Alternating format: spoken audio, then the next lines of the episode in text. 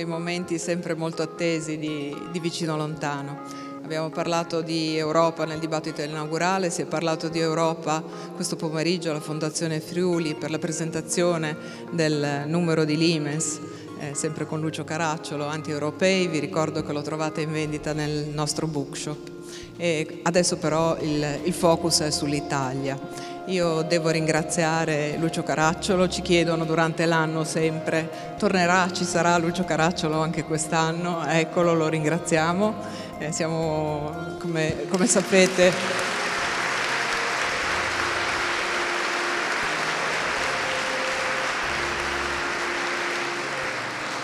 è membro del nostro comitato scientifico, lo accompagna qui sul palco Guglielmo Cevolin, giurista dell'Università di Udine e socio, nonché socio fondatore della nostra associazione. Eh, ringrazio AMGA che sostiene questo appuntamento e se mi permettete in particolare la dottoressa Roberta Bait che vedo qui seduta in prima fila. Eh, lascio quindi la parola a Lucio Caracciolo e a Guglielmo Cevolini. Grazie.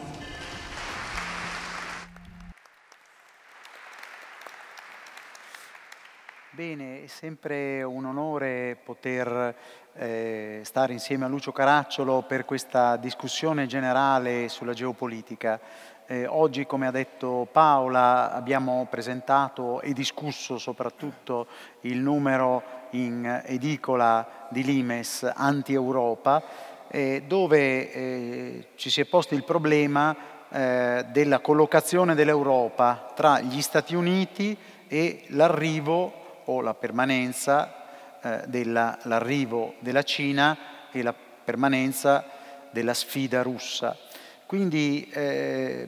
questa mh, collocazione dell'Europa tra questi soggetti geopolitici eh, ha fatto pensare a eh, Lucio Caracciolo di lanciare questa traiettoria, cioè di evidenziare come il rapporto tra gli Stati Uniti e l'Europa sia un rapporto e un, un collegamento eh, di, di, questo tipo, cioè eh, l'Europa eh, è un per certi versi un progetto quasi degli Stati Uniti. E allora da questo punto di vista eh, ehm, il legame che c'è tra eh, gli Stati Uniti e l'Europa è un, è un, legame di dipendenza, nel senso che eh, l'Europa vede, eh, è la perla diciamo, degli Stati Uniti. Ecco, da questo punto di vista forse una delle possibilità di interpretare il ruolo geopolitico dell'Italia è proprio questo, cioè di valorizzare questo ruolo eh, che, eh, di appeal che possiamo avere eh, nonostante tutti i nostri difetti. Ma di queste cose subito parleremo con Lucio Caracciolo, con la sua Lectio Magistralis e mi raccomando segnatevi anche qualche domanda, cercate di prepararvi perché dopo una quarantina eh, di minuti, 45 minuti circa di, di, di, riflessioni anche con l'ausilio delle carte e apriremo un po' una discussione e ci tengo che eh, ci siano domande in modo da avviare quello che Lucio eh, ritiene molto importante, cioè un dialogo per avere poi una visione anche possibilmente condivisa eh, delle, delle nostre posizioni come Italia. La parola subito a Lucio Caracciolo. Grazie Guglielmo, grazie agli amici eh, di Vicino e Lontano, grazie a tutti voi. Qualche settimana fa un rappresentante del governo americano ha convocato un suo omologo italiano per manifestargli, come si dice in gergo diplomatico, tutto il suo disappunto, cioè l'incazzatura, per il modo in cui l'Italia aveva eh, accettato di firmare un memorandum of understanding, un accordo con i cinesi e eh, di fatto eh, dimostrare una sensibilità al grande nemico attuale, eh, quantomeno competitore degli Stati Uniti. E per prima cosa eh, gli ha detto, eh, si ricordi che lei rappresenta un paese sconfitto. Io credo che questa sia una perfetta illustrazione del contagio del passato. Noi italiani forse non ne siamo perfettamente consapevoli, ma nelle gerarchie internazionali noi siamo ancora classificati, persino nell'Estatuto delle Nazioni Unite, come un paese sconfitto, il che vuol dire che siamo un paese evidentemente a sovranità limitata, un po' più limitata anche di altri stati che hanno effettivamente una sovranità limitata. Diceva un grande filosofo tedesco morto qualche anno fa, noi siamo essenzialmente ciò che siamo stati. C'è forse una punta di scetticismo in questa affermazione, ma c'è anche molta verità, cioè la possibilità di uscire dal passato in modo eh, da stravolgerlo è una possibilità che si dà solamente a Dio, ma non si dà a noi umani. E quindi noi siamo in ogni caso nel nostro più o meno breve tempo di vita abilitati anche nella nostra vita sociale, non solamente come persone, a qualche piccolo cambiamento, a modificare la rotta di qualche grado. Se ci pensate anche quelle che ci vengono presentate come grandi rivoluzioni, poi viste dalla prospettiva storica così rivoluzionarie non lo sono state e molto di quello che si chiamava il vecchio regime, l'antico regime, rimane anche nel paese rivoluzionato. Fatte queste premesse, eh, diciamo, fra la cronaca e la metodologia, permettetemi di eh, concentrarmi sul nostro paese, proprio a partire da quella frase eh, abbastanza secca eh, del nostro amico americano. Questa prima carta, che apre il nuovo numero di Limes, è un tentativo di rappresentare l'impero europeo dell'America, di cui noi siamo, come si vede, parte. Noi siamo fra i gialli. I gialli sono i paesi della Nato e dell'Unione Europea, due entità che non a caso tendono essenzialmente a coincidere. Siamo cioè parte di un sistema in cui la potenza determinante ancora oggi, sia pure meno cogente di qualche decennio fa, di quando esisteva il sistema della guerra fredda, è guidato dagli Stati Uniti d'America, che si rappresentano sempre e tuttora, e vorranno continuare a farlo, una potenza europea oltre che una potenza mondiale. Anzi, oserei dire, sono una potenza mondiale innanzitutto perché sono una potenza europea. Se non lo fossero più, non sarebbero più una potenza mondiale. Dicevo il passato perché questo sistema che abbiamo battezzato anti-Europa che non ha eh, un senso di antipatia ma un senso di contrasto, è un sistema fondato esattamente quando noi abbiamo perso la seconda guerra mondiale e quando tutti gli europei, anche quelli che si proclamavano vincitori, hanno perso la guerra mondiale, o meglio quel doppio suicidio che abbiamo consumato tra il 14 e il 45. E in questo contesto, evidentemente, eh, paesi come l'Italia e la Germania nel contesto europeo sono stati eh, non solamente occupati e controllati in modo speciale, ma hanno mantenuto nella percezione della potenza principale, cioè degli Stati Uniti, un carattere eh, piuttosto peculiare. Eh, insomma, ci si fida poco di noi e dei tedeschi e per chi avesse qualche dubbio, al di là degli studi approfonditi, basta leggere le dichiarazioni anche recenti dei principali dirigenti americani sulla Germania e anche sull'Italia dopo l'accordo con la Cina per renderci conto di questo. Eh, Anti-Europa perché eh, l'idea di fondo eh, americana dal punto di vista strategico è che su questo spazio determinante, su questa perla dell'impero americano, beh, eh, non si può costituire una potenza alternativa. I tedeschi ci hanno provato due volte, con la prima e la seconda guerra mondiale, con la cosiddetta Weltpolitik, e sono stati sconfitti sconfitti fra l'altro da molti americani di origine tedesca, perché il ceppo germanico è uno dei ceppi prevalenti in America,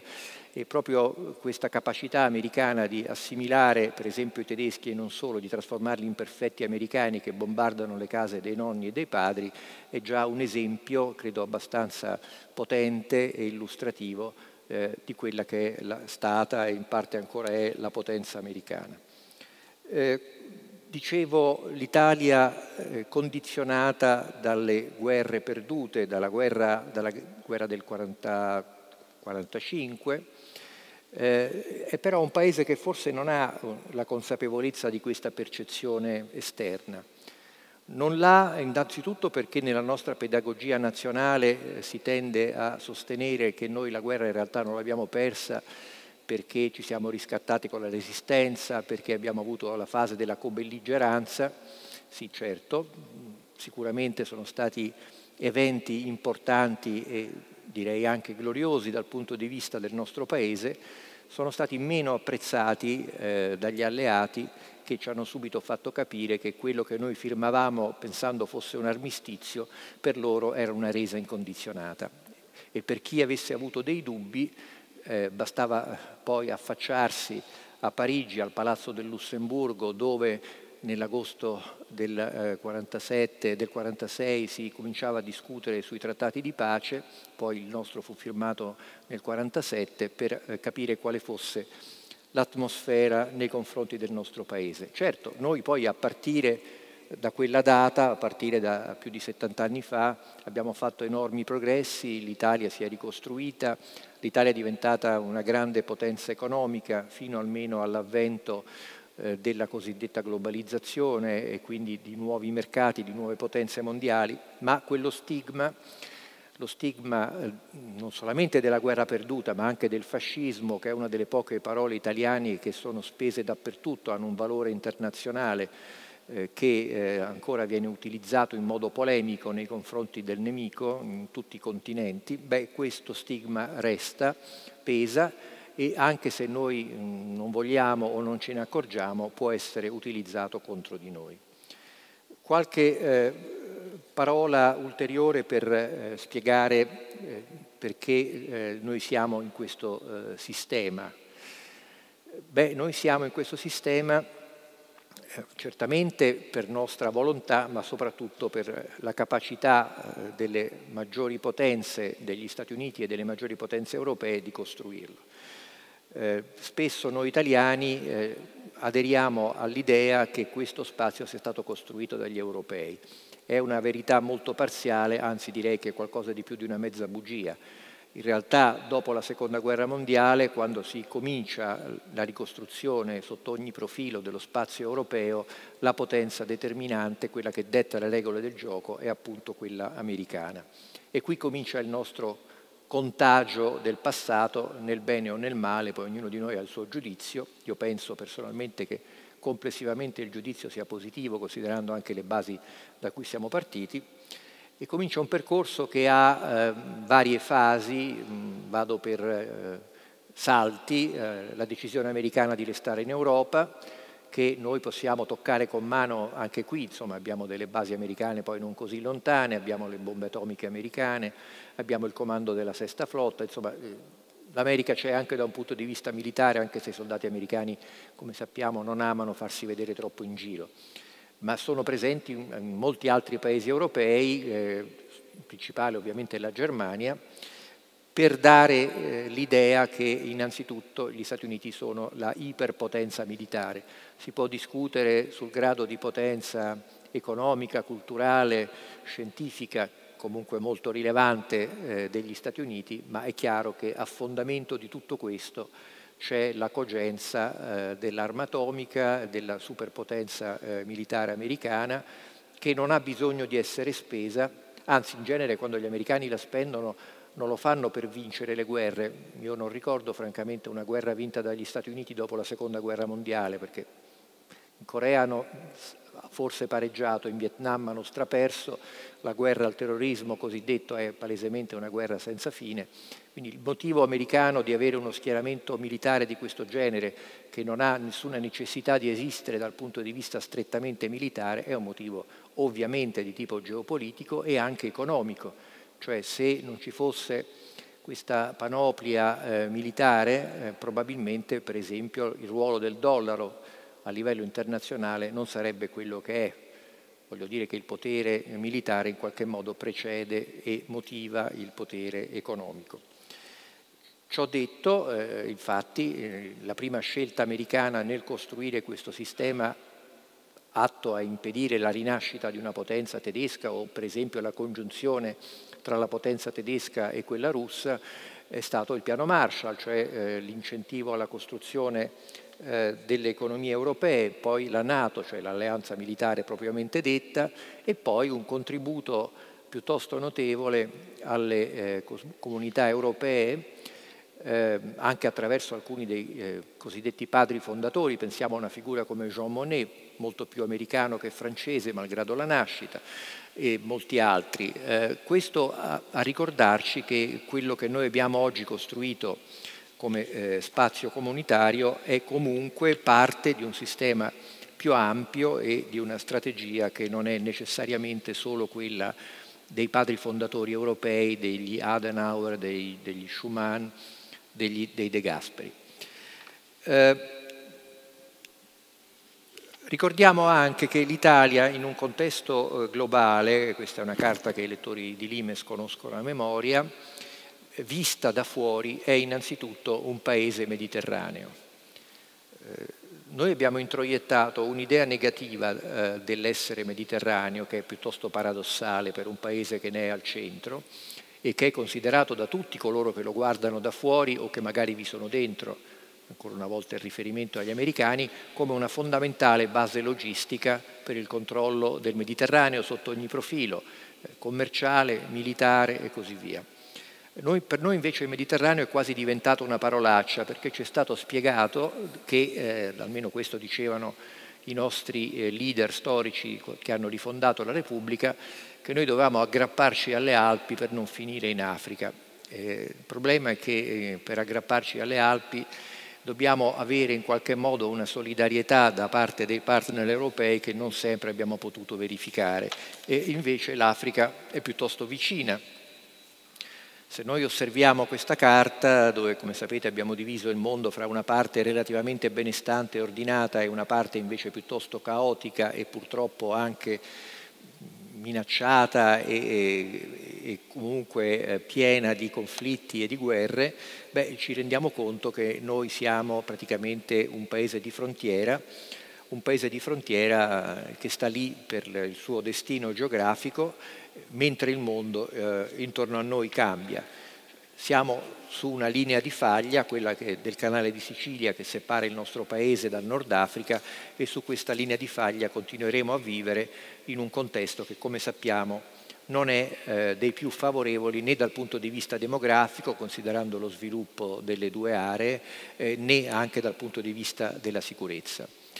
In questo contesto eh, voglio approfondire questa sera eh, i temi che riguardano il passato strettamente del nostro Paese e che ancora pesano sull'Italia, anzi oggi pesano più di qualche anno fa.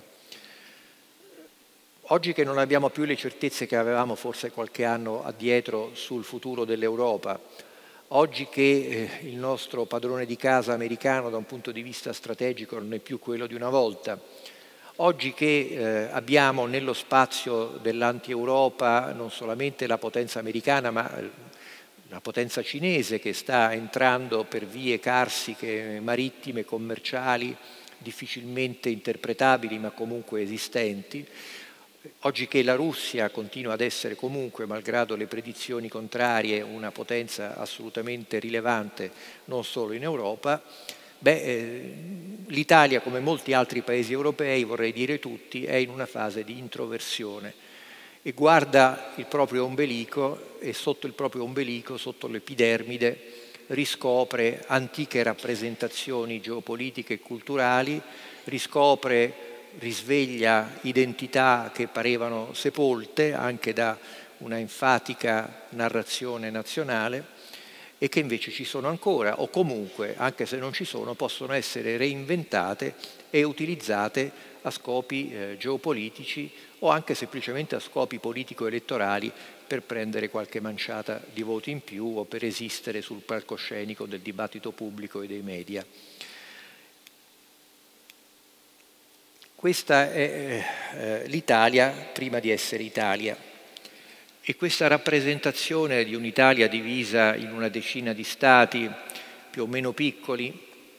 è una rappresentazione che oggi possiamo dire non appartiene solo al passato e quindi riprendendo il titolo di questa nostra conversazione, questo passato sta contagiando in qualche misura non così irrilevante come qualcuno può pensare, io credo, il nostro presente e forse anche il nostro futuro. Prendiamo eh, qualche eh, caso specifico, ma non prima di avere ricordato questo grande personaggio a cui dobbiamo in fin delle fini la eh, nostra esistenza come paese, il conte Camillo Benso di Cavour, il cui ruolo nel risorgimento, quindi nella formazione dell'Italia come Stato moderno, come grande paese europeo, è stato più che decisivo. Un grande lettore del nostro risorgimento lo ha definito il soliloquio di Cavour,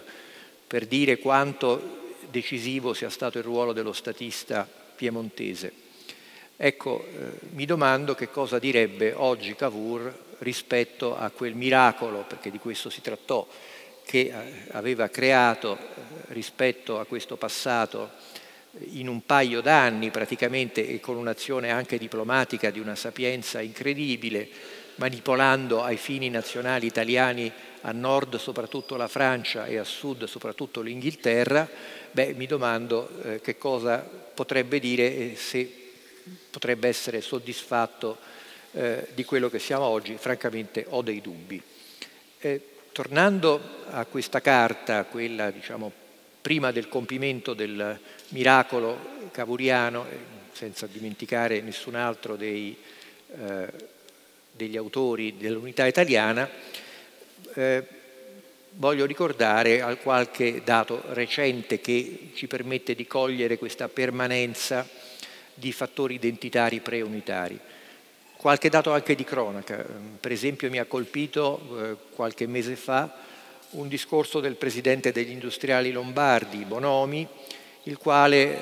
in una assemblea confindustriale ha detto, riferendo evidentemente l'epiteto a se stesso e ai suoi colleghi industriali del nord, noi siamo mitteleuropei, cioè un italiano del nord che si sente evidentemente collegato molto più al centro dell'Europa piuttosto che al resto del paese. Non è una novità, sappiamo bene quanto anche nei decenni passati il sentimento nordista, la Lega, ma non solo nelle sue varie manifestazioni, abbia avuto un peso non solamente politico ma anche culturale, identitario in molte parti del Paese ma eh, certamente il fatto che un autorevole rappresentante del mondo imprenditoriale evochi questa identità mitteleuropea è abbastanza singolare. Insomma, francamente immaginare un suo collega eh, francese, spagnolo, tedesco che si, eh,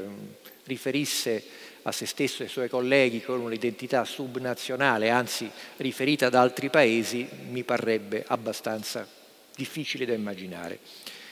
Eh,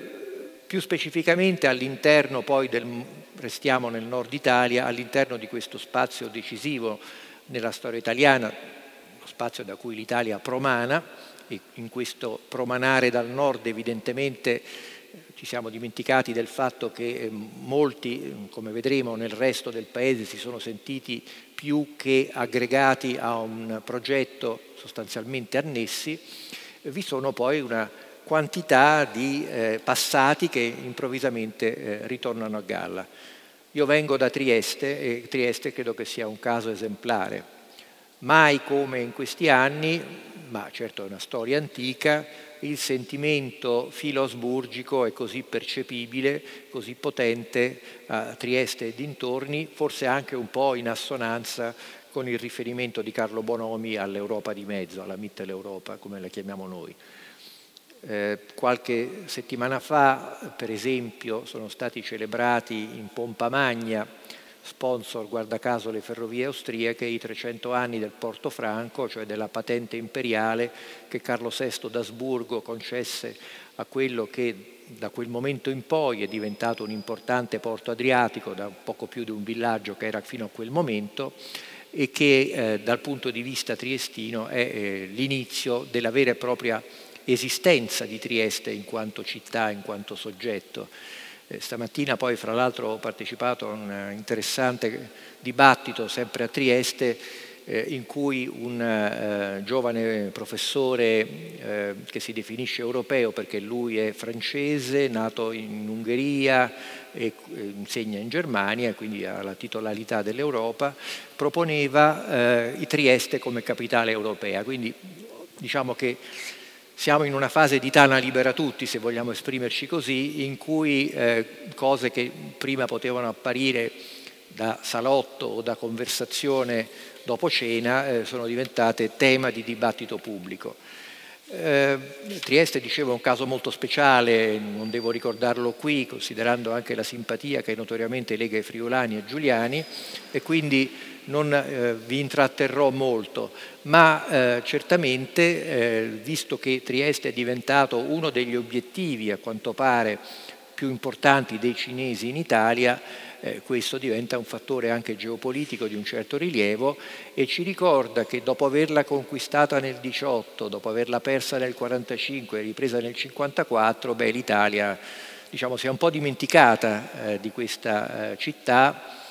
che peraltro sta vivendo una sua fase particolarmente positiva e eh, sicché per esempio Trieste si può muovere come si è mossa in questa particolare contingenza sullo scenario internazionale quasi eh, in incognito e con un certo disinteresse da parte del governo di Roma, sicché da una parte noi abbiamo avuto i cinesi che si sono avvicinati a Trieste, poi con molto ritardo, gli americani, insisto con molto ritardo, il che denota qualche deficit se non altro di informazione, gli americani hanno fatto fuoco e fiamme per impedire questo e il governo italiano si è trovato abbastanza sorpreso perché probabilmente non si è mai occupato del contagio del passato e soprattutto anche del caso specifico eh, di Trieste. Ma dicevo appunto, eh, per esempio, appunto, il, eh, il, ritorno di percezioni eh, asburgiche come per esempio, eh, ho qui una carta che illustra questo caso, come per esempio questo progetto del 1906 di un suddito eh, asburgico di etnia romena, Popovici, si chiamava Aurel Popovici, nel 1906 eh, per l'arciduca Francesco Ferdinando, come sapete in quella fase eh, dell'impero asburgico, la fase finale dell'impero asburgico, le rivalità, le divergenze, per usare un eufemismo, tra le varie eh, componenti etnoculturali che lo componevano erano arrivate a livelli piuttosto gravi e si eh, discuteva appunto su come riequilibrare eh, la monarchia austro-ungarica e un progetto per esempio sponsorizzato stessa, eh, dall'interno della stessa famiglia imperiale, poi sappiamo che il proponente è finito sparato a Sarajevo, quindi di questo non se ne è fatto più nulla, eh, immaginava uno spazio imperiale in cui esistessero degli stati autonomi e infatti il titolo è Stati Uniti della Grande Austria, eh, più o meno autonomi e fra l'altro come vedete da questa carta eh, la città di cui parlavo prima disponeva di una sua statualità che comprendeva lo spazio triestino diciamo un po' allargato, un po' di Carso e eh, naturalmente anche un pezzo di Istria. In un contesto che oggi potremmo definire con un po' di ottimismo federale che più seccamente era un modo di eh, tenere in piedi un edificio imperiale piuttosto improbabile che infatti sconfitto dall'Italia, fra l'altro che infatti eh, pochi anni dopo sarebbe crollato accartocciandosi su se stesso e però lasciando ancora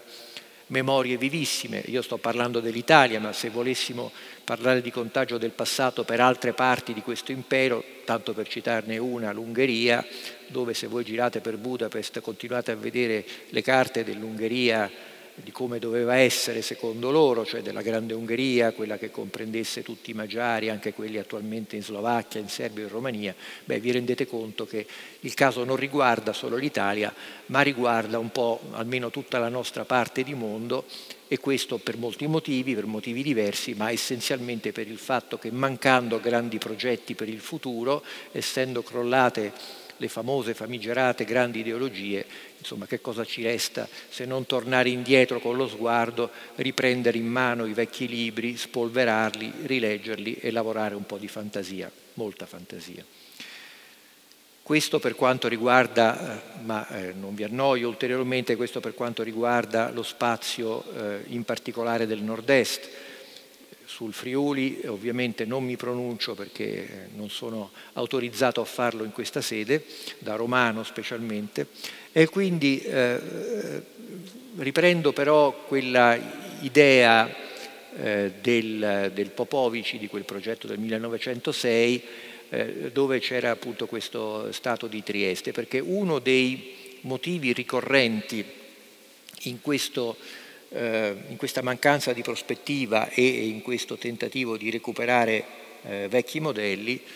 eh, aggiornandoli naturalmente, ridipingendoli, uno dei motivi, uno dei leitmotiv proprio classici è quello della città-stato. Ecco, una parola che ha un suo significato molto preciso, ma che in Italia, dove la semantica è piuttosto facile alla manipolazione, ha perso il senso originario,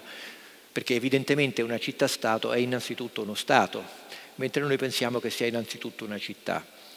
Eh, le città-stato si distinguono dalle città perché appunto, penso per esempio a Singapore per citarne uno, oppure per restare al paese mio, lo Stato della città del Vaticano, Beh, eh, sono innanzitutto delle entità sovrane o che si proclamano tali e che vengono riconosciute come tali in uno spazio urbano o poco più che urbano, comunque molto limitato.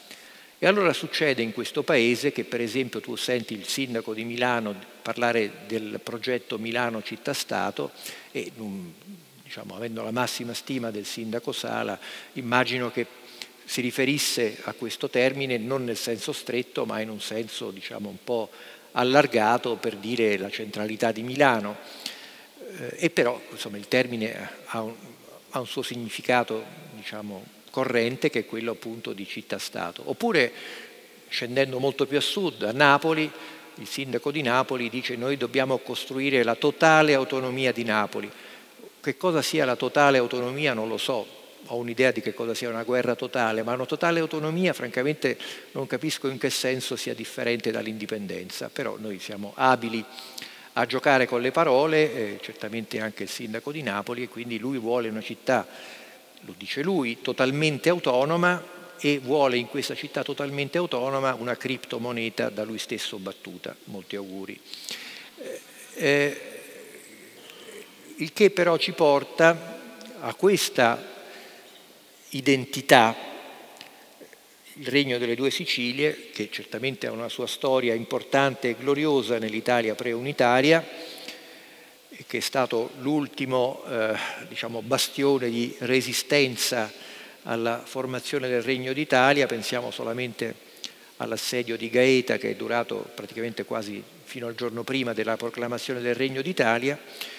e che oggi, se voi andate a Napoli e dintorni, vedete essere ritornato non come molti dicono, semplicemente come un, così, un motivo un po' folcloristico di memoria condivisa o di storie familiari, ma come progetto geopolitico, dove si dice esiste qualcosa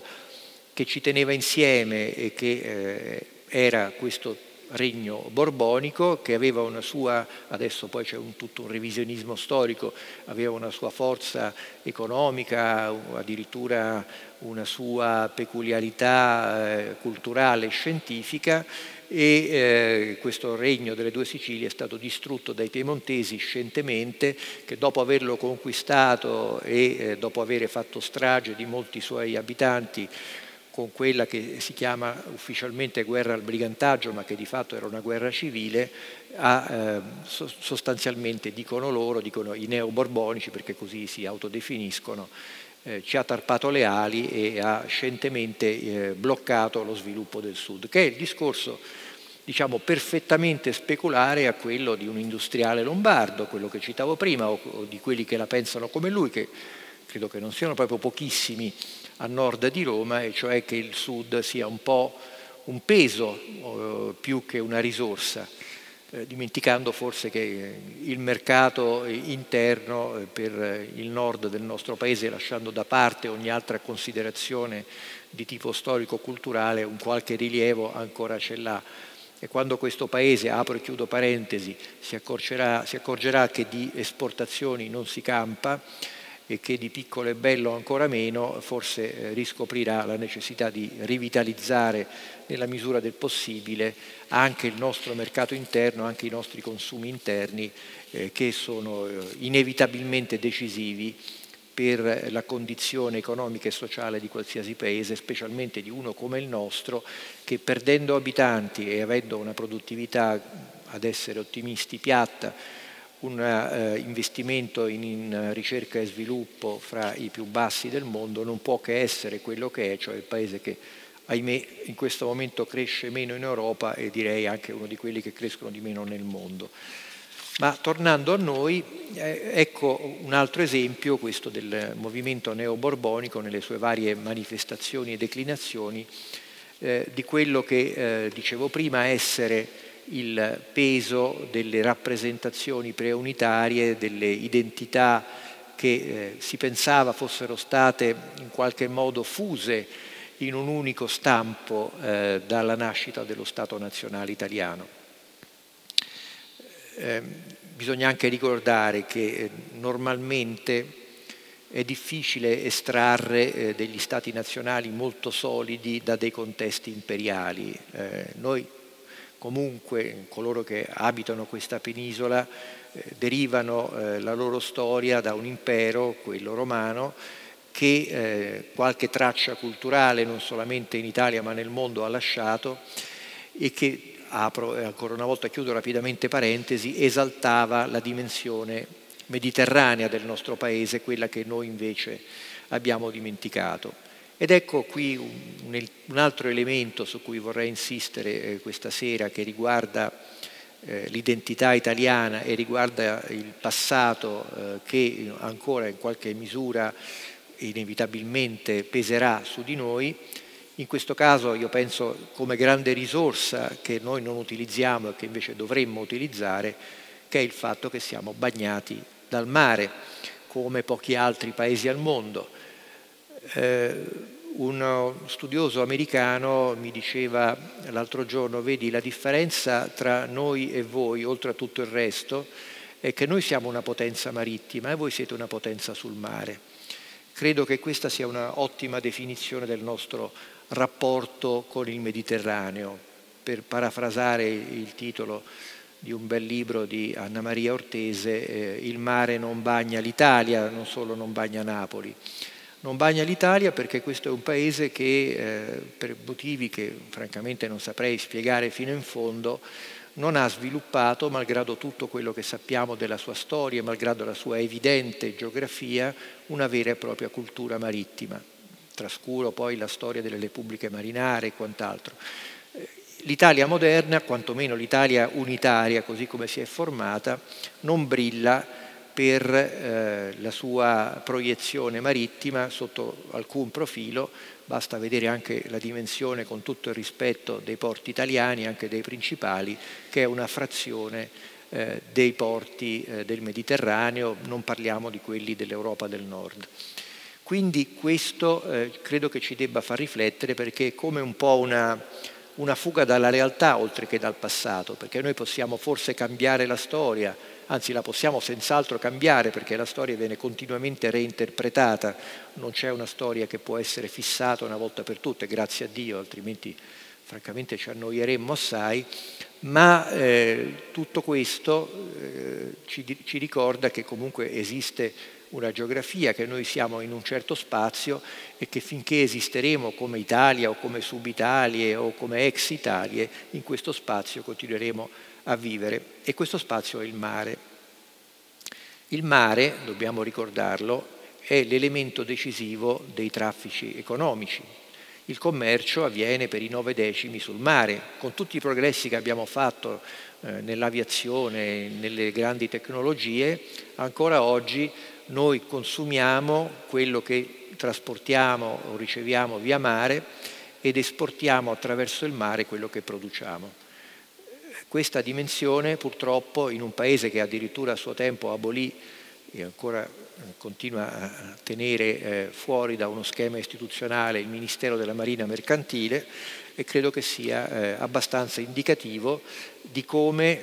le risorse che in questo caso più che il passato, direi proprio la nostra geografia, oltre che la memoria di quello che era l'impero romano, cioè di un impero circum-mediterraneo e delle grandi repubbliche marinare come eh, Venezia, come Genova, che hanno fatto di questa penisola una potenza mondiale, fra l'altro anche una delle potenze che hanno prodotto il capitalismo così come lo conosciamo, beh ecco, tutto questo eh, è qualcosa che abbiamo messo da parte, quasi ce ne vergogniamo e eh, oggi credo dovremmo riscoprire, perché se non lo scopriamo noi lo scoprono altri e allora a questo punto il mare non è più pertinente al soggetto Italia, ma ad altri soggetti, magari anche un po' più corposi e attrezzati eh, anche culturalmente del nostro, i quali guardano quindi all'Italia attraverso eh, le lenti del passato, le, le, lenti attuali, ma soprattutto attraverso la sua collocazione eh, appunto in mezzo al mare. Dal punto di vista, per esempio, strategico, la presenza americana in Italia si spiega non con una particolare simpatia, forse anche quella, per carità non lo escludo, ma soprattutto per il fatto che se tu vuoi controllare il Mediterraneo e direi anche di più eh, l'Europa e il Nord Africa, hai bisogno dell'Italia perché non c'è nessun'altra base logistica in centro del Mediterraneo che abbia una funzione paragonabile al nostro Paese, tanto è vero che eh, gli americani, per esempio, in quanto potenza militare determinante, continuano a costruire basi militari, l'ultima in Sicilia, il famoso MUOS e così via, perché è qui che si possono controllare le rotte, è qui che si possono interdire eh, eventuali potenze straniere ed è qui che eh, conviene avere eh, le centrali anche diciamo, di intelligence e di telecomunicazioni più utili. Ma soprattutto c'è questo grande attore che si è affacciato anche eh, proprio in questi anni eh, sulla scena europea e italiana, che è un paese con un grandissimo passato, anche più antico del nostro, se vogliamo credere alla loro storiografia, e che è la Cina. E eh, quando diciamo Cina ormai diciamo anche ad nauseam via della seta, che fra l'altro a proposito di passato sono una geniale riscoperta di un percorso che in qualche misura abbiamo contribuito a determinare anche noi, quello appunto delle vie della seta e più in generale a partire dalla famosa legione romana dispersa alle porte della Grande Muraglia, eh, più in generale eh, abbiamo contribuito a strutturare in età eh, antica e medievale e che ora come marchio eh, viene riscoperto dalla dirigenza cinese e vede eh, nell'Italia uno dei suoi eh, possibili sbocchi. Per la verità non in questa carta che è ancora oggi l'ultima carta ufficiale del governo cinese sulle vie della seta e che come vedete quasi schifa il nostro paese passandogli sotto e avviandosi verso le, le, le colonne d'Ercole. Nella realtà degli ultimi mesi invece sappiamo che eh, ci sono stati anche degli accordi, sia pure ancora piuttosto vaghi, che impegnano i cinesi a eh, entrare nei nostri porti o se volete impegnano noi ad aprire i nostri porti alla Cina. Eh, e qui conviene anche ricordare a proposito di passato che eh, l'importanza eh, dell'Italia per la Cina, eh, oltre alla sua collocazione geografica, oltre al fatto che evidentemente per arrivare al mercato europeo o per arrivare dal mercato europeo alla Cina, insomma di qui bisogna bene o male passare, è anche una rappresentazione dell'Italia come un paese carico di storia. Eh, parlando con i cinesi eh, da qualche tempo, questo ehm, ritornello che eh, non è solamente come potrebbe apparire una captazio benevolenzie, ma è qualcosa di un pochino più profondo per quello che ho potuto percepire, è quello di dire vabbè noi siamo diversi certamente, però apparteniamo entrambi a due grandi civiltà eh, più che millenarie, le nostre radici sono nel passato, anche se poi eh, in realtà eh, di questo passato i cinesi non è che si siano molto curati. Eh, se voi andate in Cina eh, vi rendete conto eh, di come i cinesi anzi abbiano sistematicamente distrutto il passato per costruire qualcosa di nuovo. Mao Zedong sotto questo profilo è stato un campione nella distruzione del passato, ma perché? Perché si doveva legittimare anche dal punto di vista architettonico e urbanistico una nuova Cina rispetto a quella antica. E ricordo che un mio simpatico amico eh, cinese che di mestiere fa lo scrittore, la prima volta che venne a trovarmi a Roma passavamo davanti alle mura aureliane e lui si volta e mi dice ma che aspettate a buttarle giù, non vedete che cascano a pezzi? Questo per dire quale può essere il rapporto con il passato da un punto di vista anche materiale eh, che ci distingue magari eh, da un cinese, anche se la cura delle nostre rovine diciamo, negli ultimi anni non è stata particolarmente brillante. Comunque il fatto di possedere o non possedere un passato eh, vorrei che questo fosse molto chiaro, non ha un valore eh, immediatamente positivo o negativo, ma è comunque un dato che poi può essere utilizzato come enorme opportunità, in maniera molto banale anche sotto il profilo turistico, oppure può essere impiegato per esempio per la dannazione della memoria di un paese e quindi eh, per esempio anche per scopi strategici. A proposito di paesi sconfitti, un paese che è stato un po' più sconfitto di noi, eh, come la Germania, ancora oggi non è abilitato ad avere una sua proiezione geopolitica piena e persino qualche volta eh, a non poter usare la stessa parola geopolitica, anche perché ai tedeschi la si attribuisce come Geopolitik, come fondazione di questo tipo di disciplina, semplicemente perché non solo hanno perso due guerre mondiali, ma le hanno perse la seconda con un certo Adolf Hitler che ancora, malgrado tentativi di sdoganamento, rappresenta nell'opinione comune, speriamo ancora per qualche tempo, in questa parte di mondo e non solo, qualcosa di molto simile al male assoluto, anche se il male assoluto non si dà eh, sulla terra, ma insomma e questo naturalmente non è un dato neutrale, non è semplicemente un giudizio storico, ma è un fatto politico. Tanto è vero che quando si deve fare qualcosa ai tedeschi, dopo eh, avergli magari argomentato qualcosa contro, eh, si illustrano eh, le imprese di quel regime per dirgli eh, insomma avete qualche valigia piuttosto carica quindi non potete andare troppo lontano. Eh, per quanto riguarda eh, il nostro rapporto con l'Europa, allargando un po' lo sguardo, io credo che eh, questa riscoperta delle identità ci debba ricordare che, come accennavo prima, non si tratta di una storia italiana, ma si tratta di una storia quantomeno europea. Oggi, eh, nella crisi, come si diceva, delle ideologie e dei grandi progetti, che invece ideologie grandi progetti le generazioni precedenti alla mia hanno praticato con più o meno eh, notevole successo, che cosa resta se non l'identità, se non la storia, se non il passato? E allora quel dato, direi biologico, che evocavo in partenza, e cioè che la nostra vita è relativamente breve e che possiamo cambiarci poco, che siamo stati e quindi siamo, cioè siamo quel che siamo stati, e che quindi, insomma, per dirla in termini più eh, politici, eh, gli stessi stati non possono cambiare più di tanto, eh, si rivela un fenomeno che mina eh, all'interno, non parlo dello schema europeo, ma all'interno dei singoli stati, la stessa identità nazionale in molti paesi. Casi eh, clamorosi recentemente sono quello spagnolo con la riscoperta della Catalogna eh, come eh, Stato che si vuole eh, costituire come indipendente, come repubblica indipendente staccandosi dalla monarchia spagnola, o se vogliamo andare un po' più a nord, un altro caso clamoroso e credo sempre più attuale anche in un prossimo futuro è quello scozzese. Non è forse un caso, il caso catalano in Spagna e il caso scozzese nel Regno Unito, ma potrei citarne altri, che questi eh, casi interessino eh, degli ex imperi. Quello britannico magari non si sente poi così ex eh, come potrebbe apparire leggendo i libri di storia, quello spagnolo forse un po' di più, anche perché diciamo, quello spagnolo ha subito un processo di autodannazione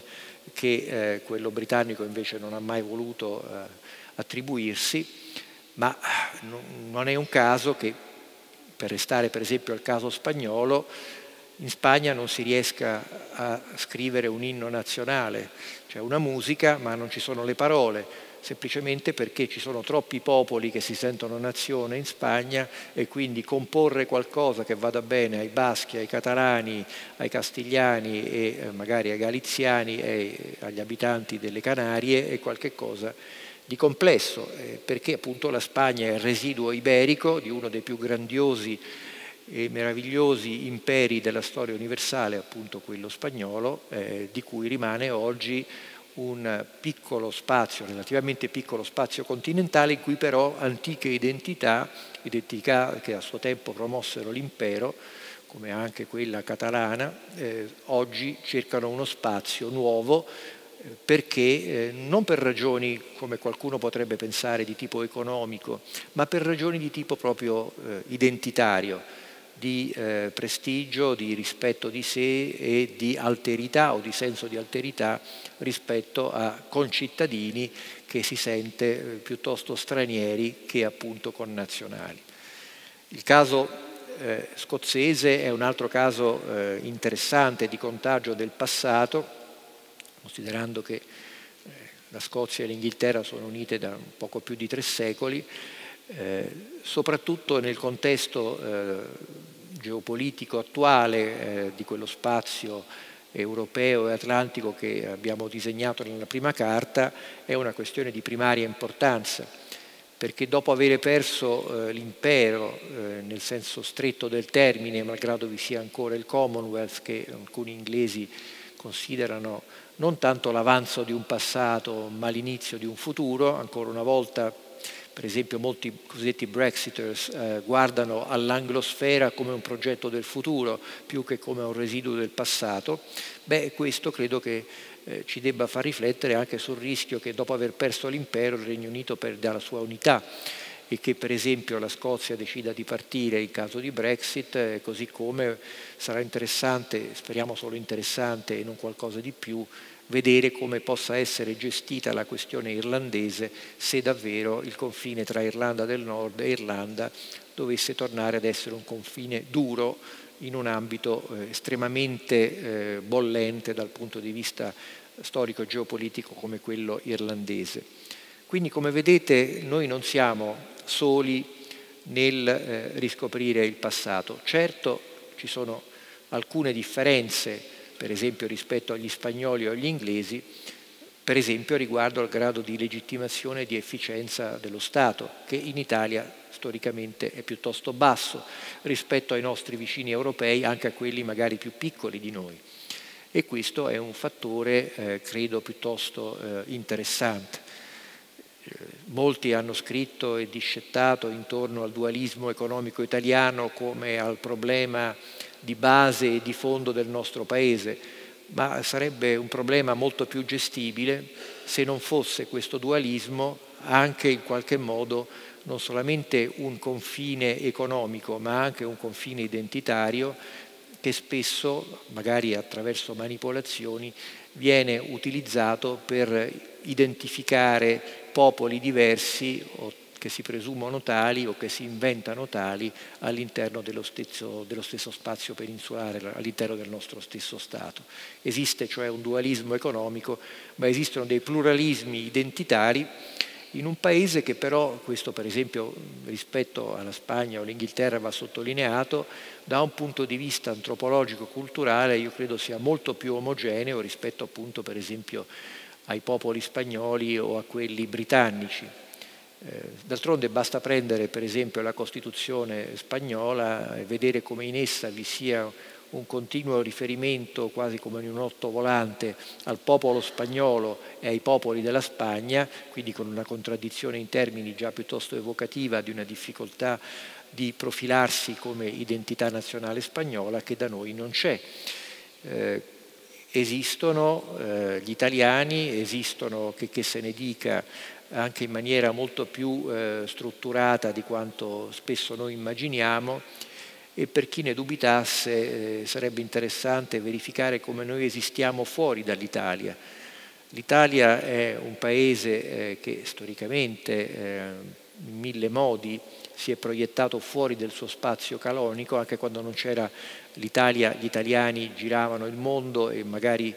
eh, fondavano altri paesi o contribuivano a fondarli e ancora oggi eh, vi sono delle comunità che si identificano come tali, cioè come di origine italiana. Eh, la cronaca ci segnala per esempio in questi giorni quello che è il ruolo degli italo-venezuelani nella vicenda del Venezuela. Si possono avere giudizi più diversi su los italianos, come li chiamano, ma certamente non si può non vedere come questa eh, popolazione venezuelana di origine italiana, fra l'altro in uno Stato che qualche assonanza con una nostra città non a caso ce l'ha, abbiano giocato e giochino ancora un ruolo determinante. Si calcola che siano almeno 60 milioni eh, gli eh, italiani, o meglio gli oriundi eh, cittadini di altri paesi, oltre ai milioni di italiani con passaporto italiano che vivono fuori dal nostro paese, il che rende la diaspora italiana una delle più importanti al mondo.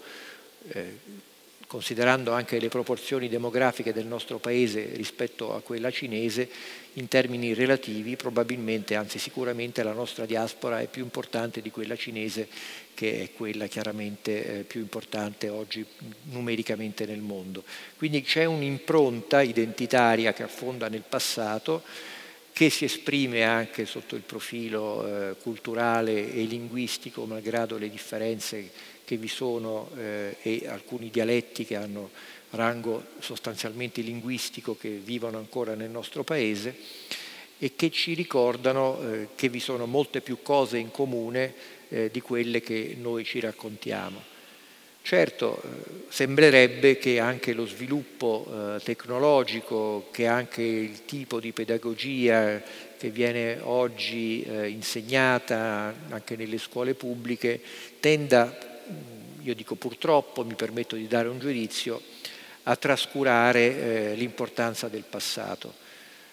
come se fosse qualcosa che appunto essendo passata non conta più nulla. Ho cercato di dimostrare che conta molto, Purtroppo aprendo i libri di storia eh, di mio figlio, quello piccolo, che frequenta le prime classi del liceo, vedo che di storia ce n'è veramente poca e che soprattutto si inventano pseudodiscipline come la geostoria o cose di questo genere, in cui si perdono tutti i riferimenti, eh, per esempio anche la semplice cronologia, per cui costruendo degli strani insiemi eh, si travalicano i confini temporali, si mettono insieme per analogia dei periodi storici o anche dei personaggi storici, sicché alla fine un ragazzino non capisce più se Napoleone viene prima Giulio Cesare o dopo. E, e questo non è qualcosa su cui si possa semplicemente sorridere, ma è qualcosa che inevitabilmente peserà poi eh, sul futuro nostro quando questi ragazzi avranno un ruolo un po' più eh, rilevante di quello che possono avere oggi, perché appunto avremo una, una classe eh, di età eh, che ha avuto una eh, pedagogia, a una percezione del passato come qualcosa di trascurabile, eh, poco interessante e soprattutto anche abbastanza incomprensibile. Eh, come concludere prima di dare la, la parola a voi questa, questa breve carrellata? Eh, io credo che in primo luogo, eh, ripartendo da queste ultime considerazioni, eh, si debba eh, rivalutare la necessità di eh, studiare il passato, studiare la nostra identità, sempre in modo critico, sempre in modo plurale certamente, ma di eh, recuperare a noi stessi il senso di quello che siamo perché siamo stati. I popoli, le nazioni, le comunità non si inventano, non si producono con un atto di legge, ma semmai si riflettono in quell'atto di legge. Eh, quando per esempio la nostra Costituzione usa in molti articoli il termine la Repubblica riconosce, vuole proprio esprimere questa storicità del nostro Paese, o se vogliamo anche alcuni elementi di diritto naturale, ma fondamentalmente il fatto che eh, uno Stato non crea, una Costituzione non crea, ma appunto sostanzialmente riconosce e su quel riconoscimento, cioè su qualcosa che esiste e che viene qualificato eh, al rango istituzionale attraverso una carta costituzionale, si costruisce la struttura di una comunità, si costruisce la vita associata, si dovrebbero costruire, e in Italia purtroppo se n'è persa traccia, alcuni corpi intermedi che invece sono fondamentali in tutti i paesi vitali e democratici, aggiungo, come sono per esempio i partiti politici, che non sono un capriccio del Costituente, ma sono un elemento fondamentale di qualsiasi sistema liberale e democratico vi sia al mondo, naturalmente vero e non semplicemente scritto su un foglio di carta, perché appunto sono gli strumenti attraverso cui i cittadini partecipano alla vita e contribuiscono a determinare gli orientamenti di questa vita associata. Ecco, questo in Italia sembra un elemento scomparso e io credo che una qualche codeterminazione tra la crisi dei corpi intermedi e la scomparsa di fatto dei partiti e la perdita di memoria o il recupero di memorie selettive in eh, modalità di contestazione delle istituzioni presenti, qualche parentela vi sia fra queste linee apparentemente parallele, ma che come alcune parallele tendono a convergere. Vi ringrazio dell'attenzione e sono a vostra disposizione.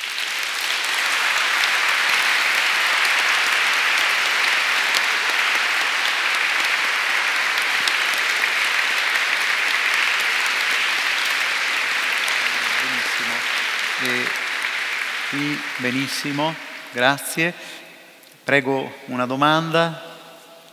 Eh no, lei non va via senza dirci cosa pensa del Friuli, almeno una frase. eh, Santa Madonna, non, non, aspetteremo mica il prossimo anno per sapere cosa, pes- cosa pensa della nostra regione. Grazie. Buonasera. Grazie sono, infinite. Eh, sono Franca. Volevo dire una cosa, il futuro non sarà mai come il passato perché qua non ci sono bambini. Io vengo da un paese non piccolo, 4.000 anime. L'anno scorso sono nati 10 bambini. Quest'anno abbiamo fatto una prima elementare di 14 andando a cercare dei bambini in giro. Mm, di questi bambini sono metà italiani, è inutile che diciamo il futuro, io quando sento i miei, io sono diventata nonna a 61 anni, noi in 110 e loro in 8. Come faranno ad andare avanti se non cambiamo idea noi un po' di farli capire che anche gli altri sono come noi? Grazie. Bene, magari una domanda. queste prime due. Sì, queste due, bene. Cominciando da, da lei, signora, che tocca il problema dei problemi di questo Paese che da quattro anni non solo ha smesso di crescere, ma ha cominciato a regredire dal punto di vista demografico. Siamo sempre di meno, malgrado gli immigrati, e quando un, part- un paese perde popolazione, inevitabilmente invecchia a un'età mediana di 45 anni, è chiaro che il passato pesa più che in altri paesi, che si rinnovano, si rinsanguano con un ritmo molto maggiore. Sa, il problema è che eh, a differenza per esempio dell'economia, non parliamo della politica, la demografia è poco manipolabile, anche perché pur immaginando per esempio che qualche dittatore imponga agli italiani o magari aiuti gli italiani a fare figli con delle sovvenzioni particolari, eh, si parta con una grande politica demografica e quindi si ricominciano a fare magari tre figli per famiglia, gli effetti si vedono dopo qualche generazione o comunque dopo qualche decennio. Eh, credo che un paese come l'Italia eh, possa ricominciare a crescere dal punto di vista demografico solamente adottando persone che vengono da fuori, quindi è come se noi avessimo, invece che fare figli nostri, eh, adottassimo eh, dei ragazzi di 20 o 25 anni che non sono italiani ma che vengono a vivere qui e lì si apre poi la grande vera battaglia eh, che cosa poi diventano se diventano italiani, come uno dovrebbe sperare anche per mantenere la coesione di questa società, oppure se restano ai margini, vivono in ghetti, vivono in comunità separate, come purtroppo comincia a verificarsi anche nel nostro paese, in altri paesi ancora in maniera più spiccata e a quel punto siamo veramente fregati. Quindi lei ha toccato un problema su cui temo eh, non sia facile trovare soluzioni se non questa che però, come sappiamo, incontra molte resistenze, perché una cosa è avere figli propri, una cosa è adottarne. E quando questo adottamento, adozione, chiedo scusa, avviene non in maniera spontanea ma per effetto di una migrazione non controllata e inevitabilmente illegale, dico inevitabilmente illegale perché le leggi che regolano l'afflusso da fuori verso il nostro paese praticamente escludono una immigrazione legale o la limitano molto, beh, questo naturalmente complica molto il quadro eh, accentua i conflitti, eh, determina anche fenomeni di xenofobia, anzi di razzismo, e rende più probabile quello che sarebbe veramente eh, una beffa non solo per il conte di Cavour ma anche per noi, cioè un'Italia non un paese eh, più o meno omogeneo, ma un paese di tante piccole entità separate, quartieri separati, poi magari con un arco appenninico spopolato, con un sud, perché al sud il problema è molto più grave, sempre più eh, povero anche di popolazione e quindi credo che questo sia il principale problema di cui ci dobbiamo occupare, infatti è un problema di cui i politici evitano accuratamente di parlare. Signora, lei vuole un mio giudizio sul Friuli, la sua regione. Beh, intanto è interessante eh, questa eh, identificazione del Friuli con una regione perché io a scuola avevo imparato che esiste il Friuli Venezia Giulia e, e, e quindi eh, evidentemente mi hanno, mi hanno male informato. sì, sto scherzando signora, ma insomma sto scherzando fino a un certo punto, anche lei non sta, eh, non, non sta scherzando molto, nel senso che ovviamente qui in Friuli c'è, non ve lo devo spiegare io, una identità molto spiccata, anche diciamo, qualcosa di culturalmente molto radicato, storie,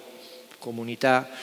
che vivono una vita propria in un contesto più ampio, nazionale, speriamo non solo nazionale, però questa secondo me, per quello che io posso percepire, venendo sempre con un grandissimo piacere ed affetto in questa regione, avendo avuto anche un nonno che ci ha combattuto la prima guerra mondiale, eh, questo però deve essere, questa peculiarità deve essere spesa non in termini antitetici,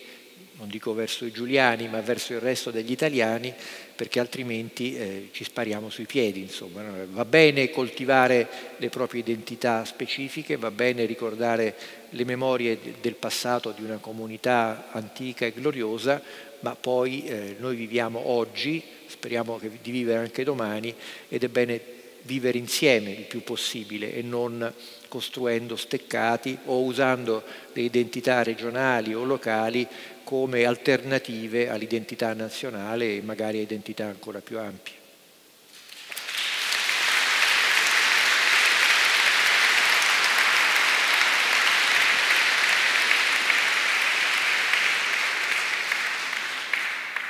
Ecco, eh, io ho cambiato gli occhiali, quindi eh, eh, dovrei riuscire a vedere delle mani. Eccone qui, qui ce n'è una alzata, è una domanda. Eh, ci sono anche giovani. Arriva il microfono. Sì. Eh, buonasera. Eh, Robert Kagan, ehm, studioso americano, in un libro dell'anno scorso sosteneva che l'America tende, tende ormai da un po' di anni a cercare di ritornare indietro e chiudersi, tornare a chiudersi verso se stessa, quindi superando questo modello in cui l'America è l'unica potenza mondiale che fa da guardiano su tutti e infatti pubblica il suo libro, si chiama The Jungle Grows Back la, la giungla torna di nuovo a dominare un po' la geopolitica mondiale. Cosa ne pensa lei e cosa ne pensa soprattutto se questa ipotesi sostenuta da questo studioso ha valore oppure no? Bene, sull'America e però aggiungerei un'altra domanda magari che, che riguarda noi anche. Sì, Prima qui, poi ce n'è un'altra dietro. Ecco.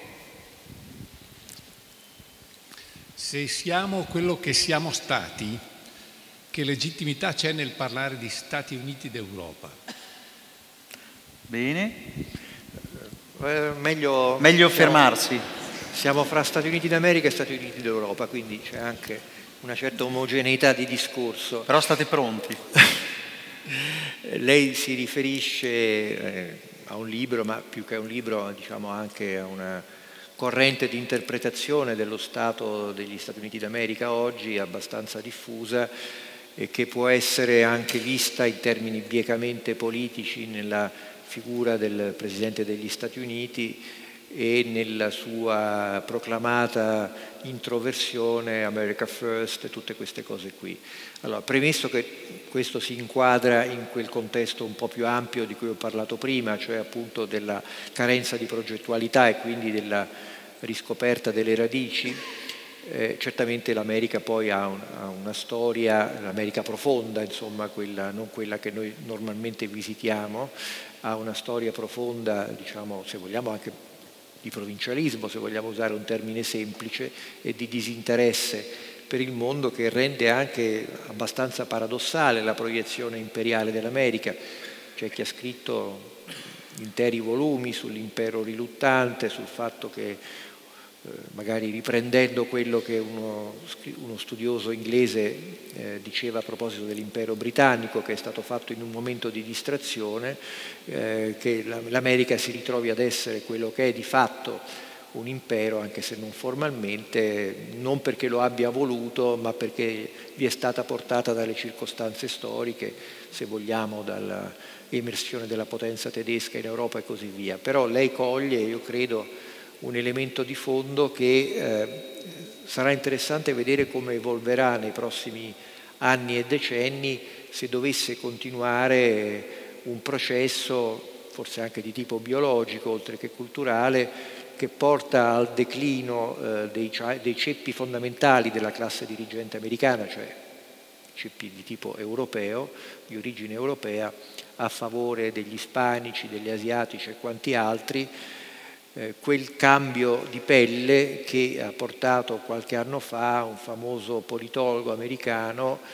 Sam Huntington, più noto per le sue teorie sullo scontro delle civiltà, a scrivere un libro che si chiamava Who Are We? Chi siamo? proprio denunciando il rischio dal suo punto di vista, certamente non ispanico, di una ispanizzazione dell'America che porterebbe quindi alla perdita di sé.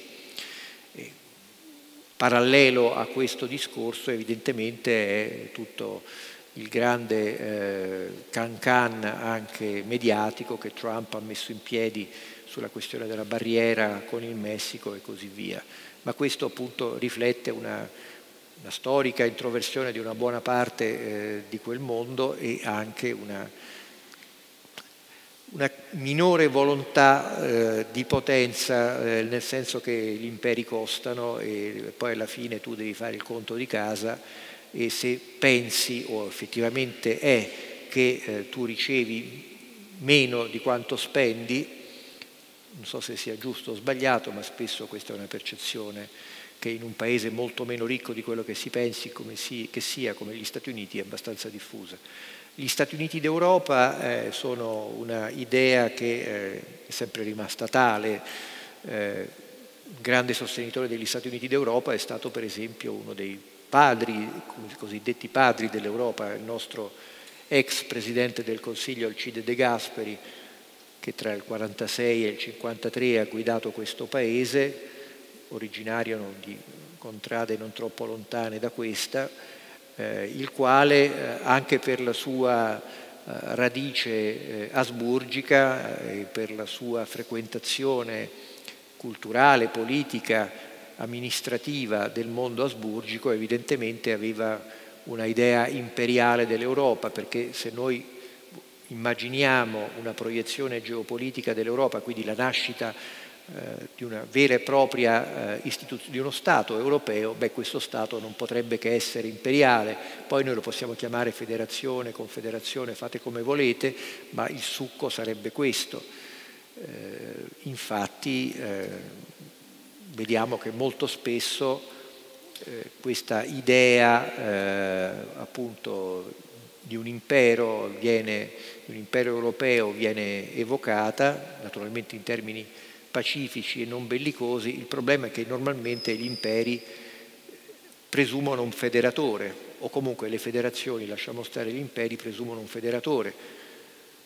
Non vedo Prussie, non vedo Piemonti, non vedo eh, 13 colonie, insomma non, manca eh, in questo spazio così complesso, così frastagliato, una potenza che possa, ammesso che sia un bene, se ne può discutere, associare le altre a sé e distribuendo un po' i ruoli o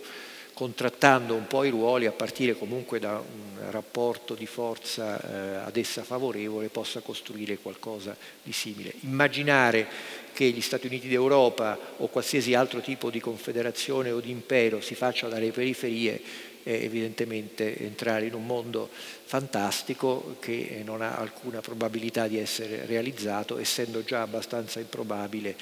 che noi si possa vivere negli Stati Uniti d'Europa. Mi pare che la logica binaria stia funzionando, quindi adesso vi chiedo due domande ancora almeno. Vediamo sempre alzando, alzando le mani. Vediamo, ecco. Ottimo. Buonasera. Buonasera. Nel corso della sua esposizione ha nominato l'Italia, ovviamente perché è il tema centrale da affrontare, ha avuto modo di parlare anche della Spagna, del suo passato. Stranamente non ho visto, non ho sentito alcun cenno alla Francia. La Francia e i nostri cugini francesi, cugini eh, con i quali i rapporti sono a volte molto affettuosi, a volte molto invece... Eh, si sente male, può parlare un po' più piano, un po' più vicino al sì, microfono, grazie. Uh, più vicino? così sì, si sente vicino, meglio. Sì, ecco, allora, sì, dicevo nel corso della sua esposizione non ha fatto cenno alla Francia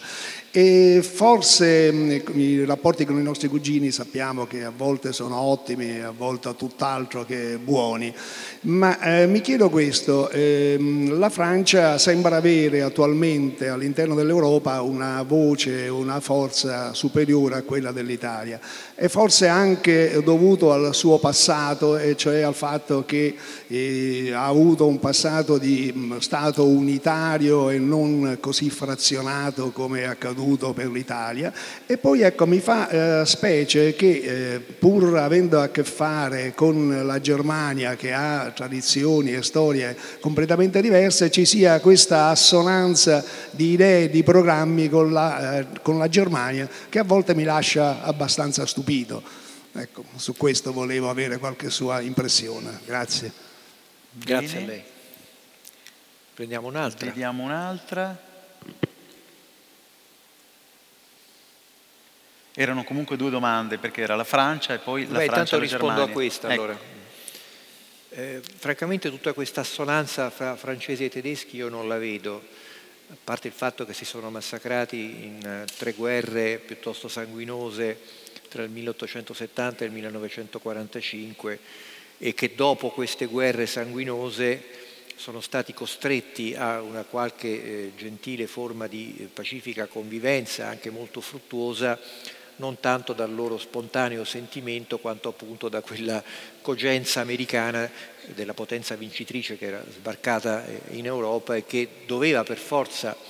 mettere insieme francesi e tedeschi eh, in funzione innanzitutto antisovietica. Eh, esiste quello che i francesi chiamano eh, le couple franco-allemand, ma che in tedesco non è chiamato così, eh, non, non, non, esiste un'espressione tedesca che esprima una idea di coppia franco-tedesca. E già questo fatto non solo semantico eh, vi dà l'idea della dissimmetria, cioè innanzitutto i francesi eh, partendo da un'idea piuttosto alta di se stessi e quindi ehm, di un'idea di nazione rispetto al popolo tedesco, quando il generale de Gaulle arriva a Bonn lui parla abbastanza bene il tedesco e si rivolge alla popolazione eh, locale di quella piccola cittadina renana elevata a capitale eh, del protettorato americano in Germania occidentale, eh, si rivolge al popolo tedesco, no? das große deutsche Volk, che evidentemente voi siete un popolo, noi siamo una nazione. Quindi l'idea francese rispetto alla Germania è stata e eh, secondo me rimane sotto, sotto traccia eh, l'idea, un'idea di superiorità e una idea che eh, dall'altra parte esprime la paura che questo insieme oggi economicamente e demografico molto più sviluppato della Francia o comunque un po' più sviluppato della Francia possa sfuggirle di mano e diventare di nuovo dominante, di nuovo minaccioso di qui l'idea di abbracciare i tedeschi anche attraverso le istituzioni europee e l'Alleanza Atlantica naturalmente per tenerli un po' sotto controllo. Eh, e d'altronde questa dissimmetria eh, si è potuta vedere anche eh, molto spesso nel rapporto dall'altra parte, tedesco verso la Francia. Eh, beh, per esempio basti considerare come per esempio i tedeschi hanno occupato la Francia e come si sono comportati in Francia rispetto a come si sono comportati per esempio in alcuni paesi molto più germanofili dell'est Europa che però avevano il torto di non essere la Francia, cioè di non essere percepiti come una grande nazione civilizzata, con una grandiosa storia culturale, una letteratura, eccetera. Quindi un certo eh, complesso di inferiorità, malgrado l'attuale superiorità economica, secondo me permane eh, nei tedeschi rispetto ai francesi. Quello che a me ha sempre colpito è che noi italiani abbiamo pensato che l'Europa fosse una storia fra francesi e tedeschi naturalmente innanzitutto autoescludendoci in questo modo o rendendoci unicamente una sorta di nota a piedi pagina di una coppia, appunto come dicono i francesi, franco-tedesca, paradossalmente eh, legittimando le ambizioni di questi due grandi paesi a noi così vicini e a cui siamo così legati, di rappresentare non solamente se stessi ma il resto dell'Europa, il che francamente non credo ci convenga. C'è ancora qualche minuto per interloquire con Lucio Caracciolo, vediamo se c'è qualche intervento, qualche domanda. Non mi pare. Bene, allora, Io, ah, sì, eccola qua. Qui, grazie.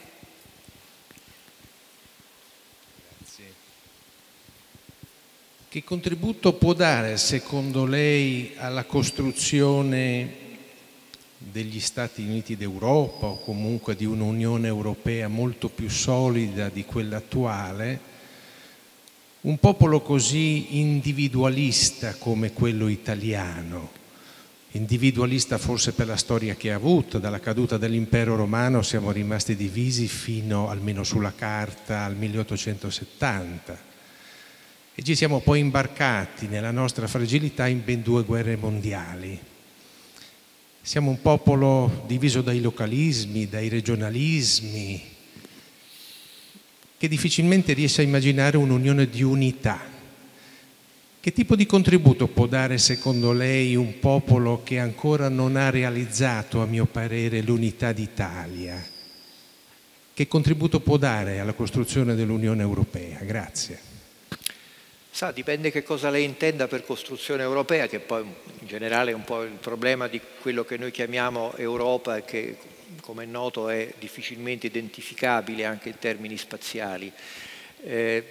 se noi immaginiamo eh, l'Europa appunto come Stati Uniti d'Europa, effettivamente data la nostra eh, diciamo, difficoltà con la statualità, certamente il nostro contributo può essere abbastanza minore. Se immaginiamo, come io credo sia più realistico e forse anche migliore sotto tutti i profili, un'Europa che non nega la sua storia, le sue nazioni, i suoi stati in quanto tali, ma eh, attraverso le eh, peculiarità di ciascuno a livello nazionale e anche a livello subnazionale costruisce la possibilità di quella che uno studioso franco, chiedo scusa, anglo germanico che ha avuto anche un ruolo nella Commissione europea, Ralph Darendorf, chiamava la capacità di tradursi gli uni con gli altri,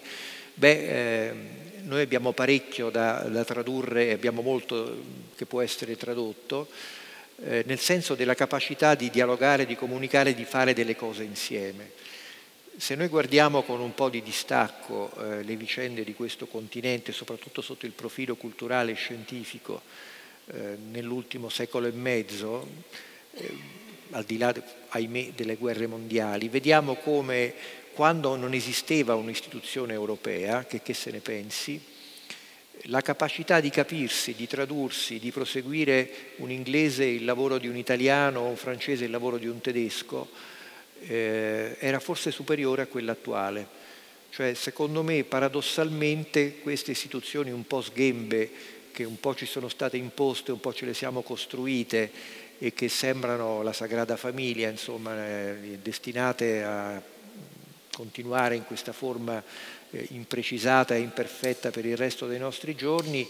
non sono state un incentivo eh, davvero serio, forte, profondo a capirci meglio, a stimarci di più e soprattutto a lavorare insieme di quando magari eravamo divisi in maniera più netta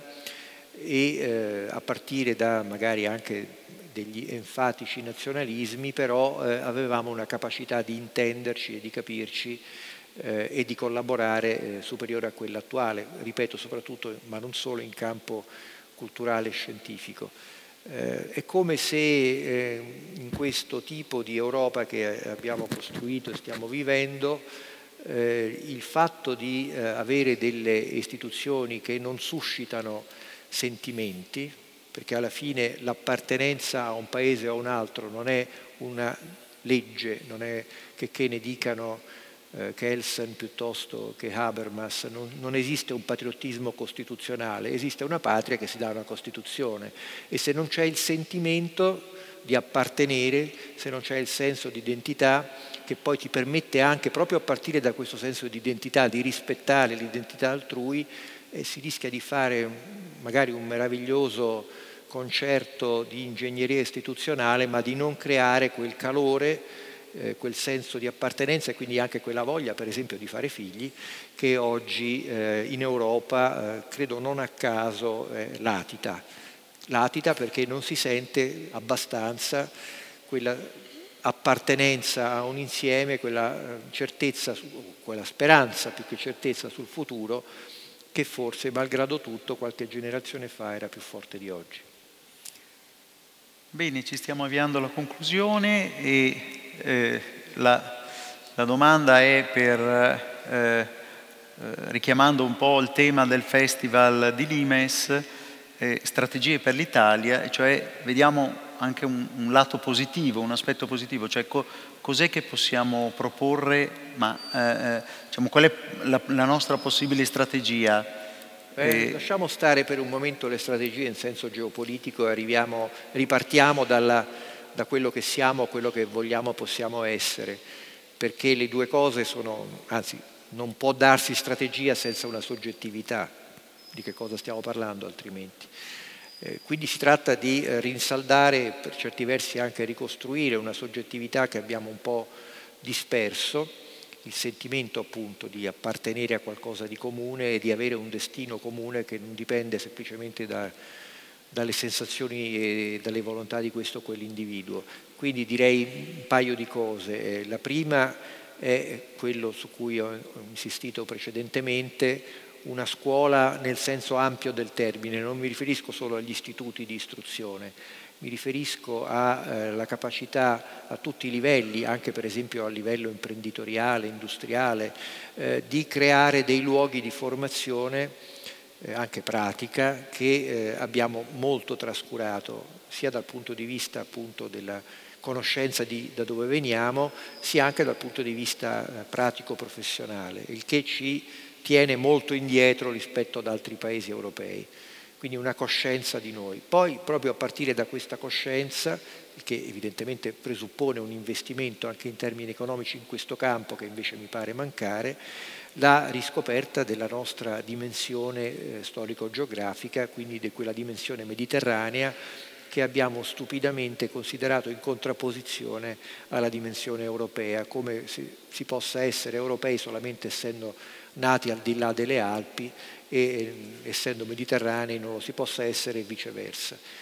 Il mare è un'enorme ricchezza, sotto ogni profilo, non escluso quello economico, un paese come l'Italia non può vivere senza una coscienza di essere un paese marittimo, senza quindi svilupparsi come tale, senza quindi usare il mare anche come un gancio con il resto del mondo, perché questo è, e quindi eh, strutturarsi in questo senso. Già queste due cose mi renderebbero un po' più sicuro se mi venisse voglia di fare un altro figlio, cosa che non farò. Bene. Allora